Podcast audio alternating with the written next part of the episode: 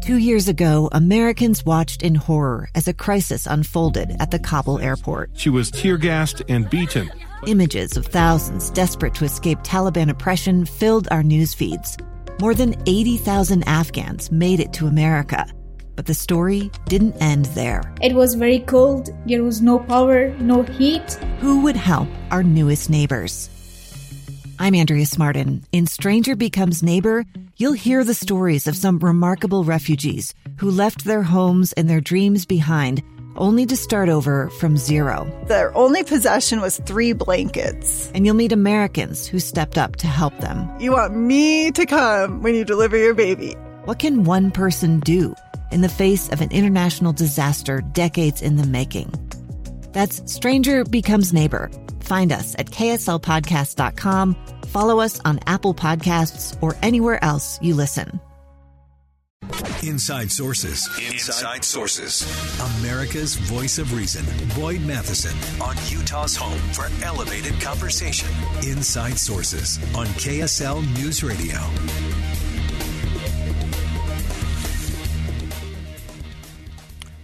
Earlier today, Chairman of the Federal Reserve Jerome Powell admitted that inflation continues to run hot in the U.S. economy. He told uh, senators that interest rates are likely to be higher than expected this year.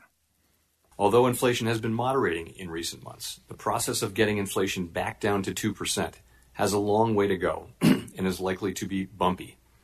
As I mentioned, the latest economic data have come in stronger than expected, which suggests that the ultimate level of interest rates is likely to be, to be higher than previously anticipated.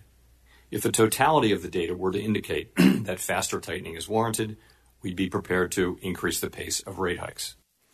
But just because you ignore a problem doesn't mean it's going away anytime soon. It's time for the leaders of the country to take off the rose colored glasses, face reality. Inflation is hurting real Americans really bad. It's time for a little policy shift. Let's begin. Think you know the news of the day? Think again. Well, a lots going on, obviously, as the president uh, talks about inflation, what's going on, what the Federal Reserve is going to do. The markets are obviously not all too thrilled uh, with what's going on today. And to help us break all of that down, Jonathan Bydlak, of course, is director of the governance program at the R Street Institute, joins us online. And uh, Jonathan, as we start to to break it down, uh, obviously inflation is still an issue. It's not a transitory issue. It's not a non-issue. It's it's an issue. And uh, where are we? Oh, that's exactly right. First of all, uh, thanks thanks for having me. I mean, I think uh, you know the, there are many in the administration, and I think many commentators who, uh, as you alluded to, thought that uh, inflation was just sort of this transitory thing that they didn't need to worry about. And you know, then I think we kind of moved into that denial phase where it was basically, you know, pretend that it was was going to go away. But uh, you know, look, the numbers that we've seen recently have shown that inflation has been stubbornly persistent. And you know, I, I think forgotten a lot in this d- discussion is that just because inflation is coming down uh, doesn't mean that prices are coming down. In fact, it's exactly the opposite, right? Even if even if inflation is still running at six percent instead of eight percent, uh, that still means prices are moving up by six percent. And those previous increases are already baked into the cost of various goods and services. And so, you know, look, I mean, as you said, a lot of people, right, are are in a tough position because unless unless their personal income is going up at at least that rate, uh, then you know they're essentially losing purchasing power. And the numbers that we have uh, available uh, show that that salaries and, and wages are not going up, uh, uh, you know, at a greater greater clip than than prices have been. Yeah, and that's uh, something you've pointed out in several of your pieces of late, Jonathan. That the president, of course, wants to tout the the positive things, and of course, every president's going to tout the positive things they think are going on. but the president has a, a real uh, alignment problem, a congruency problem with what the American people are feeling sitting around the dinner table, uh, trying to figure out the, the family budget for the month. Uh, and uh, the reality. and so there just seems to be a disconnect there, and it doesn't seem like the administration has figured out how to navigate that, even from a communication standpoint. Well, uh, you know, a communication standpoint, and I think, you know, most importantly, from a policy standpoint. I mean, you know, one thing that we know is that the the electoral viability of incumbents uh, is very much tied to the, the performance of the economy. And specifically, it tends to be tied toward economic growth and inflation. You know, and there there tends to be this relationship that the, the, the stronger growth is, and, and, perceptions of growth, that uh, the better off uh, incumbents are. But historically, the one thing that kind of gets in the way of that picture uh, is is stubborn inflation. And you know, I would argue that if the administration uh, is really worried about their uh, you know their viability, uh, you know, next November, or I guess technically two Novembers from now. Um, you know, they really need to go and take inflation seriously. And up until this point, they've been governed by this idea that you know it's largely transitory and that they can continue to spend whatever they want um, and not really consider that there could be economic consequences. And I suspect that you know with each passing day and as we get closer uh, to uh, you know to to the next election, uh, they're going to have to think a lot harder about the policy choices. That at the end of the day, you can't just message away uh, you know inflation that is is still running close to a 40 year high.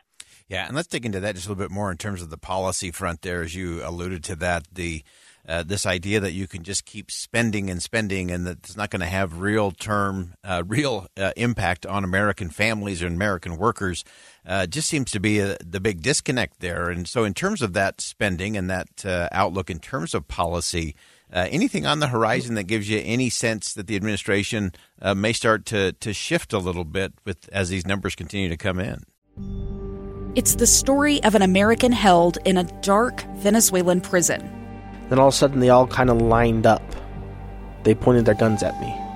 And this is the point where I thought, I'm going to die today. I'm Becky Bruce. I spent a year working on Hope in Darkness, which now has more than 2 million downloads. Find it on kslpodcast.com or wherever you listen to podcasts. Well, you know, not a whole lot, unfortunately. I mean, you know, today the president had an uh, an editorial in the New York Times talking about the solvency of of Medicare, uh, you know, over the course of the next uh, the next decades. Um, I think that's an interesting topic, and it's certainly one that is worth uh, you know being applauded for. But there really haven't been any any actual uh, about how uh, actions or policy actions that the administration may take to try to tamp down on, on rising prices. And I think that there are a lot of people who are completely reliant on the Federal Reserve and this assumption that, you know, Jerome Powell is going to do what it takes uh, you know, with, with respect to the setting of interest rates to ensure that inflation doesn't get out of hand or ultimately uh, drops back. And what that perspective is two important points. Uh, one that you know I think most people acknowledge at this point, uh, Powell and the Federal Have been pretty slow in response to uh, to rising prices up until this point, and so they've kind of been you know doing what they can, but maybe been a, a few steps behind. Um, and so, and the and the second point is that you know, look, I mean, fiscal policy and monetary policy have to work in tandem, and it's counterproductive if you have the Federal Reserve sort of tightening interest rates at the same time as as you know the administration uh, continues to spend aggressively. Now, if there's something to be optimistic about, I think it's just the fact that we have divided government. I think there are a lot of priorities, perhaps, that the administration might have been able to push through during the last Congress that mm-hmm. they won't be able to now just because of partisan gridlock. And frankly, we could all be better off because of that. Yeah, that's a. Uh, sometimes we're very grateful for that uh, divided government. The American people keep uh, voting for. I think. I think we think it's probably an okay thing because it, it, stops a lot of bad things from happening again, regardless of what side of the aisle you're on. Uh, give us a, a, sense, Jonathan, before I let you go, uh, in terms of uh, you, you, mentioned what uh, people are looking at the Chairman Powell to do, and, and the Fed's got to take control of this kind of thing. Uh, always looking for mm-hmm. the the soft landing or the semi bumpy soft landing or whatever they're trying to describe it as now, uh, and obviously trying to do things in a way that don't doesn't dump us all the way into that hard landing or into a deep recession. Uh, any sense from either anything that Chairman Powell said today or anything that's coming from the administration that gives you some sense on that? Well, I mean, I think his comments make clear that the Federal Reserve is going to continue to to raise interest rates as necessary to tamp down on prices. Um, you know, that's generally a good thing, and I think that that is. You going to have to do that regardless of what the implications are for sort of uh, you know the, the, the broader performance of the economy. But as you point out, it's a very difficult thing to do. I mean, there are a lot of surveys and a, a lot of estimates right now that are putting our odds of recession as at, you know maybe at 60% in the course of the next year, and so you know that's a, obviously a little bit better than 50-50, and I think that uh, it makes it a lot harder, right? If we were at sort of a zero percent risk of inflation, we'd maybe have our wiggle room. But um, you know what we've seen in, in the bond market and just in, in sort of other economic fundamentals that that needle, the eye of that needle, is maybe a lot smaller than uh, than we'd prefer it to be. And so, um, you know, look, I mean, they're going to have to continue to raise interest rates. I think that much is obvious. Um, but I do think that the the odds of a recession will probably go up even more uh, in response to those policy actions. Yeah, and that it does always come down to that policy and and uh, how that moves uh, forward. Jonathan Bydlak, director of the governance program at the R Street Institute. Jonathan, always appreciate your perspective. Thanks for uh, weighing in today. Yeah, great to be on.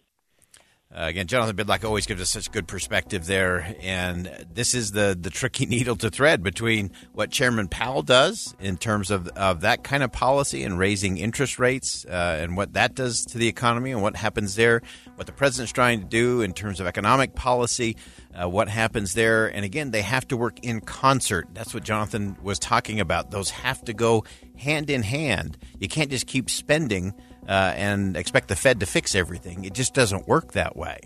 But this is another instance where leadership matters. From a communication standpoint, how are you communicating this to the American people so they understand where we are, what comes next, and how we need to move forward together? Uh, and at the same time, how the policy pieces have to come together because uh, we can't just keep spending our way out of this thing. Uh, it just doesn't work. The math just simply doesn't add up.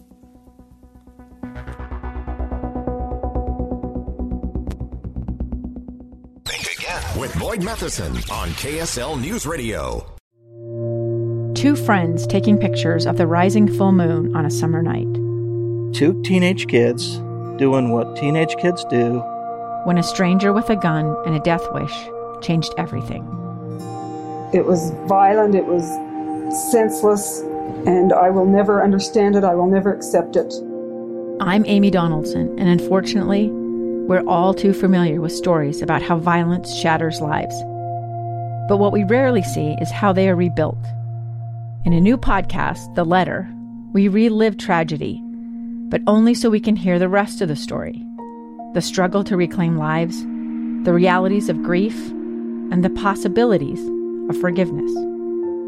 I believe in miracles. Sometimes I thought there are no miracles.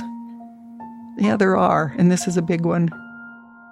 Follow the letter at theletterpodcast.com or wherever you get your podcasts.